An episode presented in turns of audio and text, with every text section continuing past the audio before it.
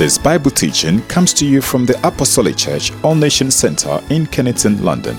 Here now is Pastor Victor Jibuike with the Word of God. Well, good morning, and I trust you've been enjoying the service this morning. This morning I want to thank God for the opportunity to just share a few words with you as we continue. This month, as you know, the series that we have, our preaching series, is in the company of wisdom. In the company of wisdom. And this morning, I just want to talk to you, share with you on the subject, how to be wiser. How to be wiser. And I'm going to take my thoughts from Proverbs chapter 9, just a few verses from Proverbs chapter 9. Let's pray. Father, we just thank you for this opportunity to just come around your word and learn from you. We pray that you will bless us. Help us, Lord, to connect with what you're trying to say to us. Help me, Father, that I will be a fitting vessel, a fitting tool for your glory and your praise this morning. In Jesus' name. Amen. I don't know if you've been looking at the news recently. One of the words that are commonly associated with some of the decisions and actions of our politicians, our officials, government officials over the time of the pandemic and the lockdown, certain unacceptable behavior and actions. There's a word that keeps coming up. I don't know if you've seen it. It's a word called stupid. That word I've just seen it over and over again. Stupid, stupid, stupid. And of course, as we've watched scenes and the news unfold, we've seen the consequences that are associated with those behavior and actions, and those consequences have come long after the events to bite them. And of course, the opposite of being stupid or being unwise is to be wise.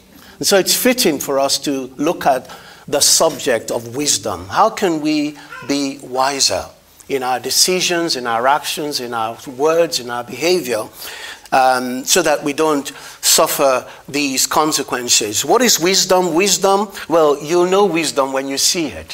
When someone has been wise, you know. We've seen and we've heard about it all the last two weeks, that when there is a wise action, wise behavior, you would see and understand it. But the good thing, and this is the good news from the Bible and from scientists and from psychologists, that wisdom is something that can increase in a person's life. You can be wiser. Amen? I can be wiser. Well, you don't believe that. But you and I can be wiser in our decisions, in our lives. And so this is not something that is reserved for a few people. And also, wisdom shouldn't be confused with intelligence. Wisdom is not the same as intelligence. Yet, if you're intelligent, it can help you, but it's not the same thing, as we have seen. It's not the same thing. Just because you're the brightest of the best doesn't mean that you wouldn't make stupid decisions. So how can we be wiser? As I said, Proverbs 9 has a number of things there, but as I read it, I saw three things that I'd like to just highlight to us in this next few minutes about how we can be wiser, how I can be wiser in my life. The first thing is that a wise person is someone that wants to learn more and more, continues to grow, never stops learning, never stops growing. It's not stuck. Proverbs 9 says, instruct the wise, 9:9 says, instruct the wise and they will be wiser still. Teach the righteous and they will add to their learning. In other words, the wise will get wiser because they keep adding to their learning. All right? Benjamin Barber, who's a very popular political scientist, said, he says, I don't divide the world into success and failure. I don't divide the world into the strong and the weak. I divide the world into non-learners and learners. What are you today? Are you a learner or a non-learner? When I look at babies as they grow up, and we've just dedicated some precious lives this morning, babies are learners, aren't they? They're always wanting to talk even before their time. They want to walk even before their time. And you see parents will smile and say, well, I don't know how he's walking or talking or, you know, it's not even the right age. They are so desirous to keep going, keep growing. They will walk when they can't walk. They might fall, but they will stand up again and continue. But it seems to me that at some point, this quest for learning and for growing and for doing and for taking on new challenges and getting and adding to what one knows stops somewhere. I don't know where, whether it's at teenagehood or at adulthood. And nobody wants to learn anything anymore. We feel that we are okay. We are comfortable with where we are. I talk to some sports coaches and they tell me that these days they can't tell the young athletes or the young footballers or whatever anything. You barely give them some information and they say, well, you're destroying my confidence. You're undermining me. Yeah, I'm now discouraged. I'm now depressed. All right? And they phone home and say to their parents, look at what you might want to add this to what your son was. Well, why are you telling us? He's already the best person, the best sports star. What are you telling us? All right? Stop undermining him. So if we are not going to be able to learn more, how are we going to be successful? Because success comes from learning. It's about growing. It's about stretching yourself, taking on challenges, not being content. Yeah? We wise people are people who continue to grow, continue to get better, because they are learning and they are willing to. This is the humility of wisdom, that you're willing to take on feedback, take on information. Some people think that they can grow their homes by just the anointing. Yeah, I'm anointed, or I can preach, or I can teach, and so that's enough. But I tell you now, and I'll say it now, you can't establish your marriage or your home based on the anointing alone. Okay, you don't believe me. Look at Proverbs. Proverbs says this. Through wisdom, didn't say through anointing. Through wisdom is a house built, and by understanding it is established, and by knowledge shall the chambers be filled with all precious and pleasant riches. Right? A lot of people in relationship have nothing to learn from each other, and so the relationship doesn't go any further. The husband cannot learn from the wife, and the wife cannot learn from the husband, because everyone knows all they need to know, and they wonder why they can't get very far. The parents can't learn from the children can't learn from the parents. That's not God's design. God's design is that we learn from each other.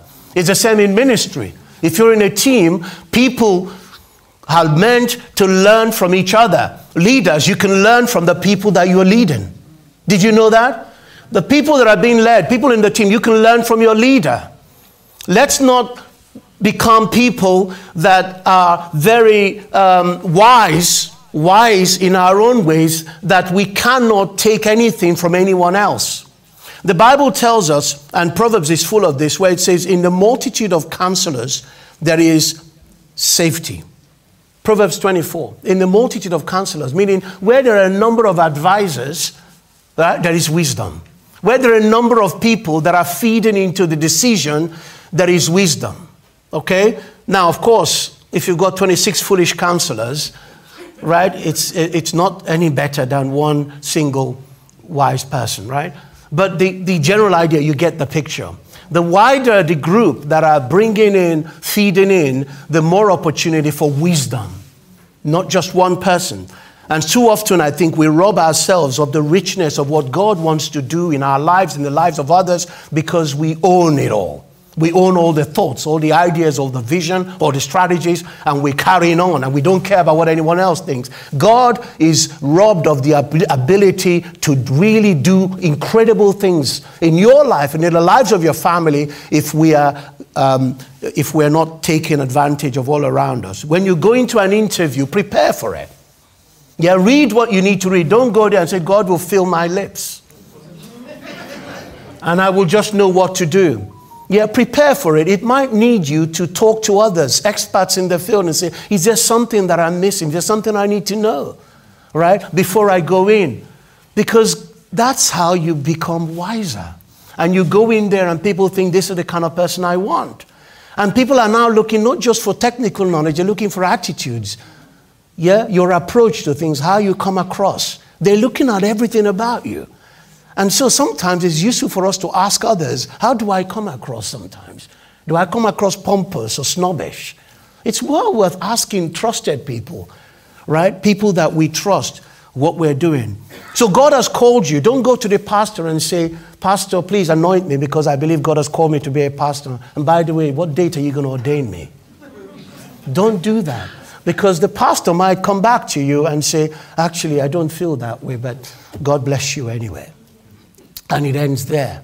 Is it worth us thinking very carefully, even if we've heard or we think we've heard from God? Is it worth us talking to trusted people, older people, people who are spiritual, to say, do you feel this? Do you see what God is calling me to? Is it worth us doing that? Because in the multitude of counselors, there is safety. And it saves us from the embarrassment and the frustration of feeling we're getting nowhere. So those who are wise are people who are willing to learn. Expand your range, okay? Just read the Bible, but read around. Read newspapers, read books. Have a look at what's going on around you. Let's not be people who are so narrow that we don't understand what's going on in the world around us. How can we pray into the world around us if we don't know what's going on?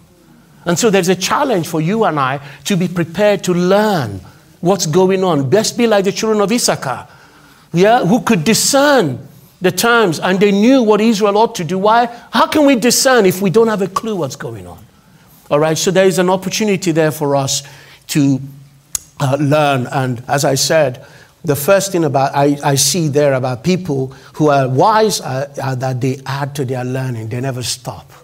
They never stop. Second thing there is that people who are wise demonstrate a deep love and reverence for God and His Word. Proverbs 9:10, the fear of the Lord is the beginning of wisdom, and knowledge of the Holy One is understanding.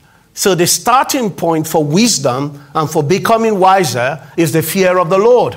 It's as simple as that. And in Deuteronomy chapter 6, Moses tells the children of Israel, what does it actually mean to fear the Lord? What does that actually mean? And he tells them this. He says, these are the commands, the decrees and laws the Lord your God directed me to teach you to observe in the land that you are crossing the Jordan to possess, so that your children and their children after them may fear the Lord your God as long as you live, by keeping all His decrees and commands that I give you, and so that you may enjoy long life. What is the fear of the Lord? Well, Moses explains that it's to know and to obey the laws of God. Above all else, to understand what God's word is saying about your life and my life, and to be obedient to it. Without that, there can be no wisdom, right? The fool says in his heart, there is no God. So if you're going to be wise, you have to accept that there is God. And God rewards those who seek after Him. He's a rewarder of those who diligently seek after Him. And where does wisdom come from? It comes from God Himself. And if we lack it, we ask Him for wisdom. And so wisdom is reflected in my words, in my actions, in what I do. Where does those come from? What's influencing your words and your actions on a daily basis? Where do the values that you have, where are they coming from? Are they coming from social media? Are they coming from your friends? Right? You base your actions on what your friends think, whether it's right or wrong, it doesn't matter, because people around me are doing it, my neighbors are doing it, so I can do it. Well, that's very, very risky. Our words and actions must be based on the Word of God if we are going to be wiser. And it's about not just words and actions, but it's also about when we speak and when we don't speak. In James, it tells us that everyone should be slow to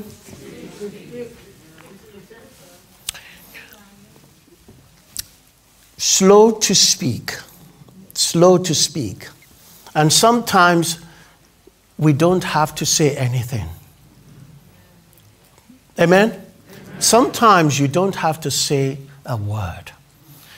And what often brings hurt and pain to those who are around us when we choose to speak when we shouldn't speak. And it's very difficult discipline as a person, I'm speaking to myself, to shut up. Because you want to talk. There is so much going on in the mind. In fact, the words are coming out slower than the brain can process them. And so they're fast, but slow to speak. Because we understand the power of words. And the wise person understands the power of words and what words can do. Words can build, but words can also destroy. The words that I speak into my children and my wife and my family and my friends and those around me can either build them or destroy them. And because I understand that, I need to understand what I should say, when I should say it, and how I should say it.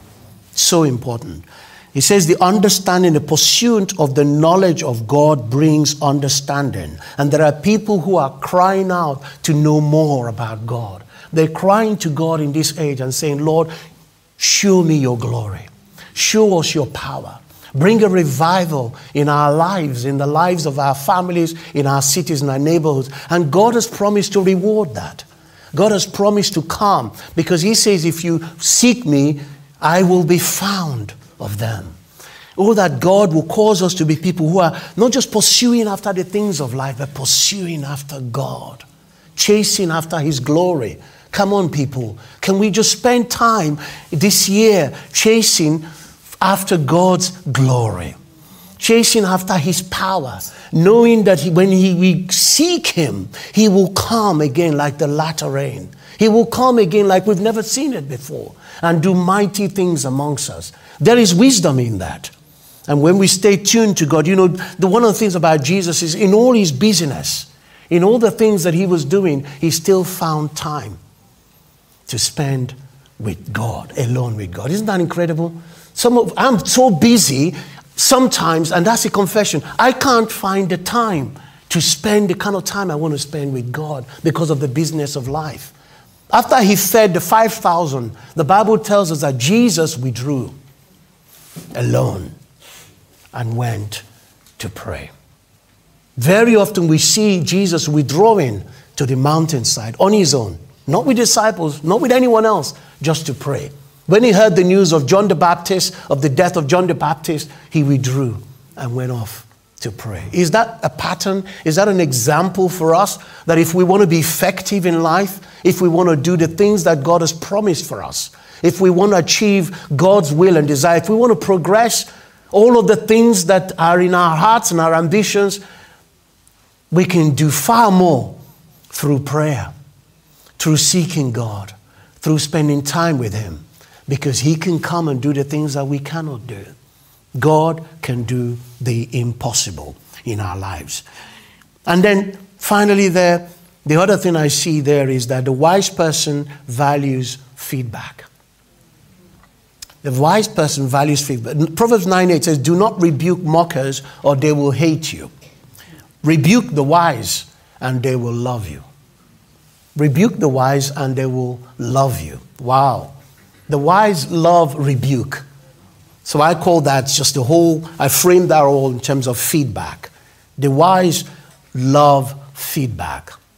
And feedback could either be helpful or unhelpful. I tell you an example of unhelpful feedback that I had this week. All right. So I was in my room, minding my own business. Thank you, Pastor. Right? I was actually minding my own business. And I had the music on. All right? And the next minute, I had a message come in. Okay, the message wasn't from a neighbor or anything. It came from Siri, from my phone. And the message said, turn the volume down. Right? Because based on your headphone usage over the last 7 days, so it's been monitoring me, right? It's been checking me up. You have exceeded your recommended limit for audio exposure. How dare you? Number one, no, seriously. Number one, I wasn't even using headphones, and I had not used a headphone throughout. And now I'm not even using a headphone. So where does that come from? Very unhelpful feedback. All right? The facts are just wrong to start off with. But wise people value feedback. Wise people recognize that in feedback, they can increase their learning. They can see the mistakes and they can get better. All right? And that's really why it says the wise love a rebuke. That's from Proverbs, right? You know, people talk a lot about constructive criticism. And I always think, well, or constructive feedback, whatever. And I always think, well, why would someone give you feedback if it's not going to be constructive? I don't understand that. But I guess there are times when feedback is not helpful. That's what I mean. It's just not helpful. So let me give us a little bit of, because we know we need feedback. We do. So let me give us some ideas about how perhaps we can make sure that our feedback is constructive and helpful. First of all, let's base the feedback on facts, on accurate facts. It does help. Secondly, the choice of language when we are giving feedback. You're giving feedback to someone, your child or your parent or whoever else or your worker. You know, choose your words carefully because the feedback could be the difference between proper feedback or someone feeling you're attacking them. You're not meaning to attack, but your choice of words mean it feels like an attack. So choose carefully. Secondly, it's useful to start with praise. It can't be the case that everything was bad. It just cannot be the case. There must be something, even in the fact that they turned up. That's good. Why don't you comment on that? Say, it was good that you were actually here. Okay, before you go on to explain whatever it is that you want to go on to talk about. Focus on specifics. Don't be general. General feedback never helps anybody. I've never known anyone that said that general feedback was helpful for me.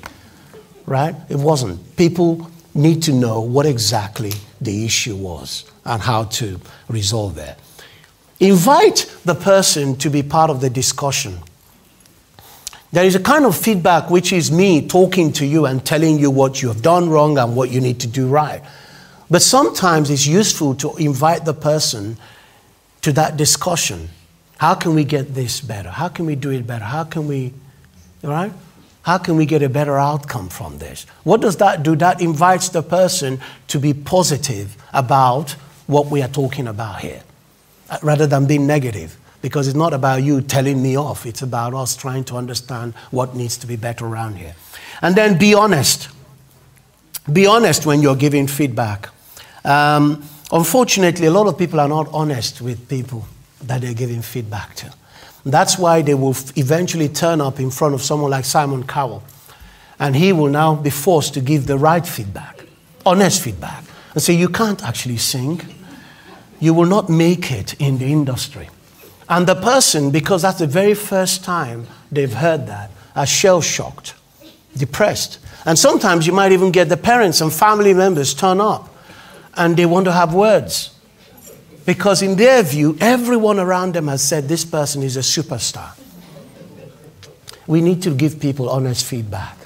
Let's not lead them down the road thinking that they are something that they are not. It's okay. You're doing them a favor.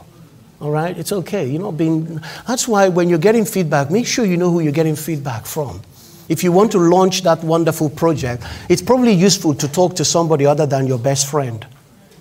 Because your best friend is likely to tell you what you want to hear. Oh yeah, go ahead, it's been fantastic. Right? Okay, but you might want to expand the range of opinions on this, just so that you can understand, you can make sure that the input into that decision making is strong. But saints, there are benefits when we are wise in our decision making. Proverbs says this in Proverbs 9:11, for through wisdom your days will be many and your years will be added, and years will be added to your life. Who doesn't want to live long and fulfilled life? Anyone? No? So if we want to live long and fulfilled lives, right, Proverbs tells us that it's through wisdom. Through wisdom. And we've talked a little bit about what wisdom might be, might look like in our lives. And examples of people who've had their lives cut short because of bad decisions are rampant in the Bible. And of course in our world today. Samson was an example of someone who, a mighty man of God, that God had placed so much power and anointing, could achieve anything he wanted to. But because of bad decisions and unwise choices, his life was cut short so badly. And then he says there, benefits of wisdom, good decision making. If you are wise, your wisdom will reward you. I love that. If you are wise, your wisdom will reward you. If you're a mocker, you alone will suffer. Bad decisions and bad choices are wrecking marriages. They're wrecking our homes. They are preventing children from having the life chances that God has ordained from them. It's destroying our careers. It's affecting us. It's preventing us from achieving what God has desired for our lives because we're making the wrong decisions. We're making choices that are not in line with God's will. And my encouragement to you and I today is that let's choose to be wiser. Let's choose to be wise in God. Let's choose to base our lives on God's wisdom, not man's, not fleshly wisdom, but on wisdom that comes from heaven, because that wisdom will cause us to achieve the potential of God in our lives. Good decisions will build our homes. It will build our marriages. It will establish our children. The rewards of our decisions when they are good affects not just this generation, but the generations after all. They will inherit and they will enjoy and experience the blessings of decisions that are made by their fathers and their grandfathers, their mothers and their grandmothers, because they were wise. They were wise. The church and the communities around us, our neighborhoods, our country, the places where we are involved, our workplaces, our businesses will enjoy the benefits of good decision making when we are wise. And so our prayer is, Lord, cause us to be wise in our generation. Cause our children to be wise. Cause them to be like the children of Issachar, who could discern the times and know what we ought to do. Cause us, Lord, to make good decisions that will affect our homes, that will cause our marriages to flourish, that will cause our finances to be in a better shape than they were. They will cause us, these decisions that we make now, will cause our ministries to explode. They will cause the things that we do for our service for God will be multiplied a thousandfold, because they're based on wisdom. Cause us, Lord, to know wisdom in our lives, to be wiser, so that we can fulfill our potential and so that you may be glorified. In Jesus' name. We hope you've been blessed by this teaching. You just listened to Pastor Victor Jibuike of the Apostolic Church All-Nation Centre in Kennington, London. Our address is 13 Thiers Terrace, Lambeth, London, SE11 5LZ. Call us on 020-7820-9917. Find us on the web at www.apostolic-anc.org. The All Nation Centre, reaching out into the community in practical and caring ways.